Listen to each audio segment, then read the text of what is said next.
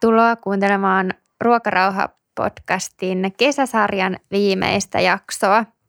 Tänään me puhutaan siitä, että miten voi ehkäistä ja tunnistaa relapseja, eli sitä, että sairaus uusii, ja miten voi ikään kuin tehdä tämmöistä ylläpitä, ylläpitohoitoa sen jälkeen, kun on toipunut. Mutta kuten kesäsarjassa, niin ennen kuin mennään asiaan, niin korkataan jo juoma. Mitä sä oot tuonut meille? Nyt on tämmöinen mehukivennäisvesi, omena inkivääri. Kuulostaa ihanalta. Kirsti ei tykkää hiilihapoista jostain Mä en tykkää. Kiitos.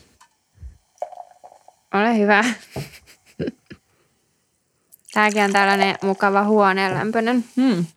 Kiintoisa maku. Jännittävä. Saippuainen. Okei, okay, katsotaan. Mä en tiedä, mun mielestä tänään kaikki maistuu saippualta. Mä en tiedä, onko se minä vai toi juoma.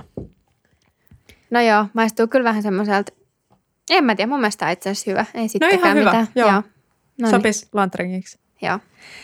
Kerro Liina, mikä on relapsi? No relapsilla tarkoitetaan sairauden uusimista ja siitä ö, on arvioitu, että jopa 30-50 prosentilla ö, syömishäiriön takia sairaalahoidossa olleista sairaus uusiutuu. Mielenterveystalon sivuilla oli tällä tavalla. Mun mielestä on kyllä tosi iso luku. En olisi niin uskonut. No. Mutta musta on tosi vaikea erottaa, että mikä on relapsi ja mikä on sitä, että ei ole vielä ihan toipunut. Niin, se on tosi vaikea. Niin, koska Kos, se niin. toipuminen on niin semmoinen aaltoiluprosessi. Ja tästä vielä sanotaan, että uusiutumisen riski on suurimmillaan puolen viiva puolentoista vuoden sisällä hoidon päättymisestä ja vähenee sen jälkeen selvästi. Eli toikin, tostakin tulee mieleen vähän, että no niin. voisiko olla kyse siitä, että ei ole vielä ehtinyt toipua kunnolla siinä niin kuin noin lyhyessä ajassa. Kyllä. Mitä sä ajattelet, että miten niin kuin noit relapseja, se ilmeisesti on kuitenkin aika normaalia, mm. niin miten siihen voisi suhtautua, jos semmoinen tulee? Nyt mun poika soittaa mulle. Haluatko sen puhelun tähän en. jaksoon? Miten niistä voisi ehkäistä? Niin. Mm, no tota, mä luulen, että tärkeää on jotenkin No, jos puhutaan tämmöistä puolen vuoden, vuoden aikaikkunasta, mm-hmm. siitä kun joku hoito on loppunut, mm. niin mun mielestä siinä on tärkeää, että antaa itselleen vaan aikaa siihen toipumiseen, on kärsivällinen ja jotenkin ei säikähdä sitä, jos vaikka puolen vuoden päästä tulee, tulee, semmo, tulee uudestaan niitä ajatuksia, että se varmasti Kyllä. kuuluu siihen prosessiin, että ei säikähdä, ei ole silleen, että okei mä oon sairas, mä en pystykään elää terveenä – vaan jo, jokaisen, jokaisena päivänä tai viikkona tai kuukautena voi uudelleen valita sen ö, toipumisen ja toipumista edistäviä tekoja. Että jos puhutaan noin lyhyestä aikavälistä, milloin se on ehkä vielä aika paljon niin kuin semmoista psyykkistä työtä tehtävänä, niin siinä mm-hmm. mä niin kuin peräänkuuluttaisin semmoista rauhallista suhtautumista ja semmoista, että okei, että nyt – nyt niitä ajatuksia taas tuli ja sitten vähän reflektoi, että miksi ne ehkä tuli ja muistuttelee itseään, että minkä takia oikeastaan haluaa olla terve eikä sairas. Mitä sulla tulee mieleen? No ehkä se ensimmäisenä, että sitä relapsia ei tarvi pelätä, että sitä mm. ei tarvitse säikähtää. Että jos heti pelästyy ja menee paniikki, että nyt tämä alkaa uudestaan tai niin ei se ala. Että se, se vaan niin kuuluu siihen prosessiin. Ja siitä tulee myöskin helposti semmoinen niin vitutus, että taasko nyt tätä ja miksi minä en koskaan toivu ja, ja muuta. Niin ehkä, että kanavoisi sitten sen niin kuin niihin toipumistekoihin mm. ennemmin kuin jäisi sitten jotenkin makaamaan siihen tulee. Niin, kyllä. Tai, tai, tai tulkitsisi sen relapsin niin, että itselle mm. ei ole vaikka mahdollista toipuminen. Niinpä. Että ymmärtää, että se kuuluu siihen. Niinpä. Ehkä sitten pidemmällä aikavälillä, jos puhutaan vaikka monesta vuodesta, niin mä näen, että on tärkeää opetella – tai tunnistaa ne, että mik, miksi on itse sairastunut mm. ja jotenkin opetella jotenkin terveellä tavalla käsittelemään vaikka hankalia tunteita ja hankalia elämänvaiheita. Kyllä. Että jos sanotaan, että monella voi syömishäiriö nostaa päätä vaikka erä, elämän kriiseissä ja tämmöisissä, että sitten siihen turvautuu. Että näitä varten niin tekisi sellaista työtä etukäteen, että on jotain muuta, millä, mistä voi niin kuin, mihin voi turvautua, jos tulee vaikeita elämäntilanteita. Ja musta yksi hyvä reaktio relapsiin on se, että anna itsesi ilmi. niin kuin kerro mm. jollekin, vaikka siis hankit taas ammattiapua, jos mm. ei sulla sellaista ole, tai sitten kerro jollekin läheisille, niin jotenkin jo se kertominen niin kuin voi kirkastaa sitä, että mihin suuntaan on ikään kuin siitä menossa ja, ja jotenkin laittaa sen perspektiiviin. Kyllä. Jos joku läheinen ihminen, niin voihan hänelle vaikka sanoa, että, että tai voi pyytää, että niin. läheinen saa puuttua, jos hänellä herää epäilys, että, että olisi uudelleen alkamassa sairaus. Niin, jep. Mulle tulee Katjan jakso mieleen ekalta kaudelta, missä Katja oli tota, antanut esimerkiksi jonkun kuntosalikorttinsa mm. siis läheiselle jossain tällaisessa tilanteessa, missä oli niin kuin relapsi, mm. relapsin vaara. Kyllä. Niin musta se oli tosi hyvä, että, että oikeasti niin kuin pyytää apua mm. niin kuin heti, kun sen tunnistaa. Miten sen sitten voi tunnistaa? Niin, että mitä se relapsi kenellekin on. Kai se vähän riippuu siitä, että mitä ne oireet siis muuten on. Ja, ja niin kuin, toki se niin kuin, toipumisen määritelmä. Ehkä me tarvitaan se toipumisen määritelmä, niin. jotta me voidaan niin kuin, puhua siitä, mikä on ei-toipumista. Kyllä. Niin toipumisen määritelmään ei niin kuin, kuulu se, etteikö syömishäiriöisiä ajatuksia enää ikinä tulisi. Mm. Että sä voit olla toipunut ja sulla voi silti olla sellaisia ajatuksia, mutta että – se ero on siinä, että toimit sä niiden mukaan niin. tai annaksa sen sairauden taas viedä itsesi. Mm. Niin ehkä se relapsin sitten tunnistaa siitä, että ne oireet tulee jotenkin elämää haittaavasti, mm. niin kuin merkittävällä tavalla elämää ja hyvinvointia haittaavasti päälle niin. uudestaan. Mutta sitten ollaan aika pitkällä. Että se varmaan totta. se on niin kuin vaikeakin tunnistaa alkuvaiheessa, kun mm.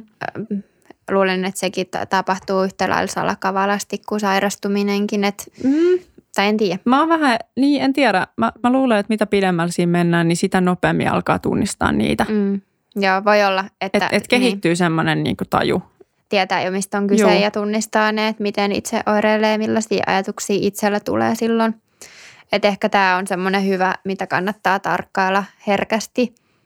Että tarkkailee mm. omia ajatuksia kehosta ja ruuasta ja heti, jos tulee jotain muutoksia – jotka niin kuin kestää pidemmän kuin päivän, niin, niin sitten voi matalalla kynnyksellä hakea apua. Jep. Varhaisessa vaiheessa on parempi. Ja me eletään kuitenkin niin kuin sellaisessa kulttuurissa, jossa syömishäiriöinen käyttäytyminen on jotenkin aika yleistä mm. ja, ja syömishäiriön piirteitä ja, ja sellaisia niin kuin syömishäiriölle altistavia ominaisuuksia, niin kuin suorittamista vaikka, niin ihaillaan hirveästi. Niin Kyllä. musta on jotenkin tärkeää, että oppiakseen elämään niin kuin siinä ympäristössä, niin, niin kuin itseään vahingoittamatta, että tunnistaa, oppi tunnistaa omia triggereitä. Mm. Että mikä triggeröi, millainen puhe triggeröi, mitkä paikat vaikka triggeröi, niin kun tunnistaa niitä, niin ei tarvitse niin kuin jatkuvasti pelätä sitä, että triggeröiköhän mua nyt joku. Mitä tällaiset triggerit esimerkiksi voisi olla? No ne voi olla vaikka laihdutukseen liittyviä keskusteluita tai ruokavalioihin liittyviä mm. keskusteluita tai ää, ruokapöydässä joku puhuu mm. ikävästi omasta kehostaan tai jotain vertailua. Kyllä. Jotain joo. tällaista.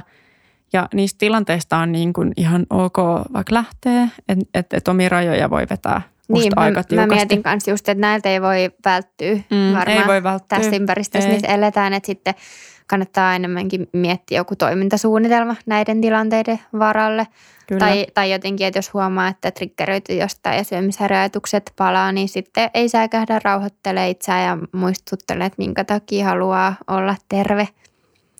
Joo, joo toi motivaation niin kuin mielen palauttaminen mm. on musta ihan hyvä.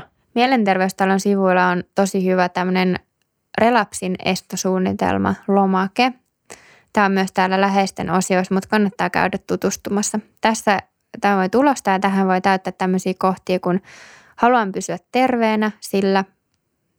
Ja nämä asiat voivat toimia laukaisioina syömishäiriöajatuksille ja käyttäytymiselle. Näitä keinoja voin käyttää selvitäkseni triggereistä jokapäiväisessä elämässäni. Näiltä henkilöiltä tai tahoilta voin pyytää apua. Ja nämä henkilöt voivat tarvittaessa – puuttua tilanteeseeni. Ja sitten ne voi myös kuvata ö, stabiilin tilanteen, lievän uusiutumisen, kohtalaisen uusiutumisen, täysmittaisen uusiutumisen, että miltä nämä näyttää. ja mitä läheiset näissä tilanteissa voi tehdä auttaakseen. Mun mielestä tämä on tosi hyvä. Musta on hyvä idea kyllä kirjoittaa ne ylös, Mm. vaikka ne niin kuin toimintataktiikat. Että niitähän voi kirjoittaa vaikka puhelimen muistiin tai johonkin. Mm. Ja, että sitten jos on niin kuin tunnekuohuissa tai tulee semmoinen niin kuin voimakas syömishäiriöimpulssi, niin sitten voi heti ikään kuin, niin kuin katsoa, että mitä mä olinkaan ajatellut, että mitä mä voisin Niin, kyllä. niin kuin reagoida. Kyllä, tai vaikka se, että on jossain puhelimessa helposti saatavilla semmoinen itse kirjoitettu teksti, että miksi haluaa pysyä terveenä, niin mm. siihen voi palata aina, kun tulee, tulee jonkun, jonkunlainen ahdistava tilanne, joka triggeroi. Jep, joo. Siinä toipuessa varmaan soutaa ja huopaa noit niin kuin toipumisen syitä tai motivaatiotekijöitä aika paljon, että miksi tästä nyt pitäisi muka toipua. Mm. Sitten muistaa, että ai niin, että oli se syy X tai Y tai että tämä kehoni ei enää kestä tätä tai että minä en enää jaksa tätä. Niin musta on ihan hyvä kirjoittaa oikeasti ylös. Sitten niitä ei tarvitse aina niin kuin pohtia alusta asti, että miksi tätä nyt tehdään. Mm. No mitä sitten, jos ää, relapsin ehkäiseminen ei ikään kuin onnistu ja tulee huomaa yhtäkkiä, että onkin sairastunut uudelleen. No sitten ehdottomasti siis avun piiriin, Mm. että ottaa yhteyttä terveyskeskukseen tai työterveyteen tai Mm. mihin sitten pääsee Kyllä. helpoiten. Niin Ei, ei tarvi ajatella, että koska on tuttu sairaus, niin pärjää nyt yksin varmaan, että, ei. että rohkeasti vaan hakee apua heti, kun yhtään tuntuu siltä. Kyllä.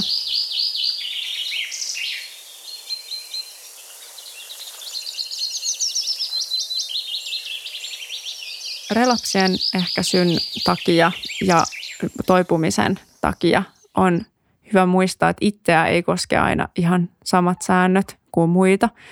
Ja siis muitakaan ei koske ne säännöt, mutta että erityisesti niin kuin itse pitää pitää huolta siitä, että on joitain asioita, mitä ehkä ikinä ei voi tehdä pysyäkseen terveenä. Joo. Mitä nämä esimerkiksi on? Laihdutta, laihduttaminen on varmaan se, Mm. että, että syömishäiriöstä toipuva ei voi laihduttaa. Niin, kyllä. Ei, ei toipuessaan todennäköisesti, Mm. eikä välttämättä koskaan.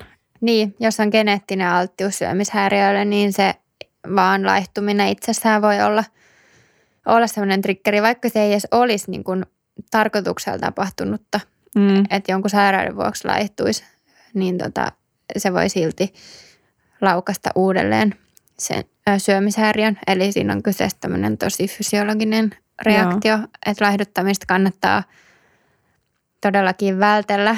Oli va- minkä painoinen tahansa, mitä syömishäiriötä tahansa sairasti, Mm. niin se laihduttaminen harvemmin on mikään hyvinvointiteko. Mm, joo, ja ruokasuhteen korjaaminen toipuessa esimerkiksi, niin, niin jos se motivaatio on ikään kuin se, että jos mä laihtuisin, kun mä Mm. mm. korjaan tämän ruokasuhteen, niin se, Mm. se motivaatio on, lähtee niin kuin syömishäiriöstä käsin. Kyllä, niin. Jos on vaikka, vaikka syömishäiriö, joka on aiheuttanut ylipainoa ja siitä on tullut terveyshaittoja ja haluaa niistä eroon, niin se laihduttaminen tämmöisessäkin tilanteessa voi olla haitallista ja oikeasti vaan ruokkii sitä syömishäiriötä, että ruokasuhteen ja kehosuhteen korjaaminen ja sen hyväksyminen myös, että, että välttämättä itselle ei vaan sovi se painon pudotus. Mm, kyllä, joo. Ja musta se auttaa siihen relapsienkin niin kuin ehkäisyyn, että, että sä, sä oot miettinyt sen, että me ollaan puhuttu just tästä, että me ollaan mietitty se, että ei tarvi niin kuin tammikuussa mitään kinkun sulatusjuttua, Niin. eikä tarvii kesällä mitään kesäkuntojuttua, eikä Mm. niin kuin, että ne on, niin kuin, on omalta osaltaan niin kuin sulkenut sen oven, että Kyllä. näin niin kuin kosketa, niitä ei pitäisi koskettaa ketään, mutta Mm. mm. näin ei kosketa niin kuin mua. Ja silloin ei niin kuin, ehkä sorru sellaisiin niin helposti, jotka sitten Mm. taas voisi altistaa sille uudelle sairastumiselle. Kyllä.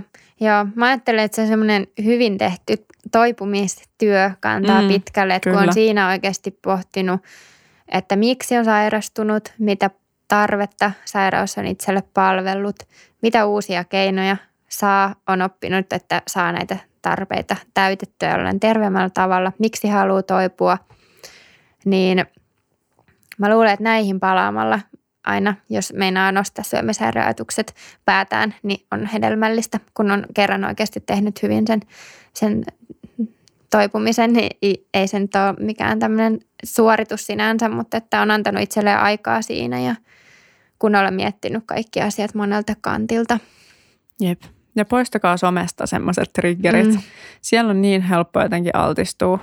Niin, niin poistakaa Thinspirationit ja, ja niin, ja vaikka ei olisi mitään, niin, ja, ja vaikka ei ole suoraan mitään niin kuin, niin. tämmöistä niin kuin, sairasta sisältöä, niin jos vaan kannattaa olla herkkänä, että jos joku tili, vaikka se ei olisi mikään tämmöinen fitness-tili, mm, niin triggeröi, ää, niin lopettakaa seuraaminen. Ja niin, ehkä senkin haluan sanoa, että ei, ei se ole mikään epäonnistuminen tai katastrofi, jos sitten kuitenkin sairaus uusiutuu, että ei mitään hätää edelleen voi, to, voi toipua. Kyllä, joo, ehdottomasti. Et siitä ei tarvitse mennä niin kuin paniikkiin, eikä ole mitenkään epäonnistunut eikä niin kuin mokannut. Ei missään nimessä, joo. se on kovaa työtä ja, ja se aaltoliike on normaalia. Mm. Että sitten vaan niin kuin oikeaan suuntaan uudelleen. Kyllä, ja vaikka olisi, olisi relapseja useita, niin ei missään nimessä tarkoita, etteikö täysi toipuminen olisi mahdollista itsellekin. Liina, kerro tähän loppuun sun lempparitavat vastustaa diettikulttuuria. No, mä en omista vaakaa. Se on yksi. Ja sitten mä ää, en jaottele ruokia hyviin ja pahoihin ruokiin tai terveellisiin ja epäterveellisiin, vaan – jonain päivänä terveellistä on sipsit ja jonain toisena joku muu, että, että mä en arvota ruokia. Ja sitten mä pyrin siihen, että mä en puhu negatiivisesti omasta kehostani muiden kuulen, en nyt yksinkään. Ja tota, en niin kuin päivittele vaikka, että mitä on tullut syötyä tai että en, en ylläpidä semmoista keskusteluilmapiiriä, missä on ok puhua ikävästi kehosta ja ruoasta, ei edes omasta. Joo. Mitkä sun kolme top-tapaa on? Mm, mä aktiivisesti välttelen kuluttamasta diettikulttuuriin nojaavaa äh, sisältöä, esimerkiksi jotain lehtijuttuja, missä mm. on vaikka jotain ruokapäiväkirjoja tai lähdytysvinkkejä tai jotain siis semmoisia ähm, epäluotettavista lähteistä olevaa ravitsemustietoa, Joo. niin skippaan. Mm, en anna niille näkyvyyttä. Mä en oleta mitään ihmisten esimerkiksi terveydentilasta niiden ää, kehon koon perusteella. Mm. Et musta se on aika tärkeää, että ei, että ei myöskään niinku arvostele muita tai oleta. Kyllä. Että tarkastelee niitä semmoisia niinku diettikulttuurin suhun istuttamia ää, ennakkoluuloja tai Niinpä. ennakkokäsityksiä kriittisesti. Mm. Ja sitten se vaaka on aika tärkeä. Heittäkää se pois. Niin. Kyllä. Te ette tarvista. Joo, ja se luopuu laihduttamisesta Joo, ehkä vielä kyllä, jo. yhteisenä neljäntenä kyllä, kohtana. Miettikää itsekin, mitä tämmöisiä niin. tapoja teillä on tai mitä voisitte ehkä ottaa käyttöön, jos ei ole vielä tämmöisiä tapoja vastusta, vastusta diettikulttuuria. Niitä voi olla hyvin monenlaisia, ne voi näyttää aika erilaisilta, niin keksikää jotain. Voitte laittaa meille Instagramissa vaikka, että mitä tapoja teillä on. Joo, slaidatkaa DM. Kyllä. Siinä oli hei meidän kesäsarja. Kiitos tosi paljon kaikille, että olette ollut mukana. Ja me palataan jälleen syksyn puolella. Ihanaa kesää kaikille. Ihanaa kesää. Kiitos kun kuuntelitte meidän kesäsarjan ja palataan syksyllä. Moikka. Moikka.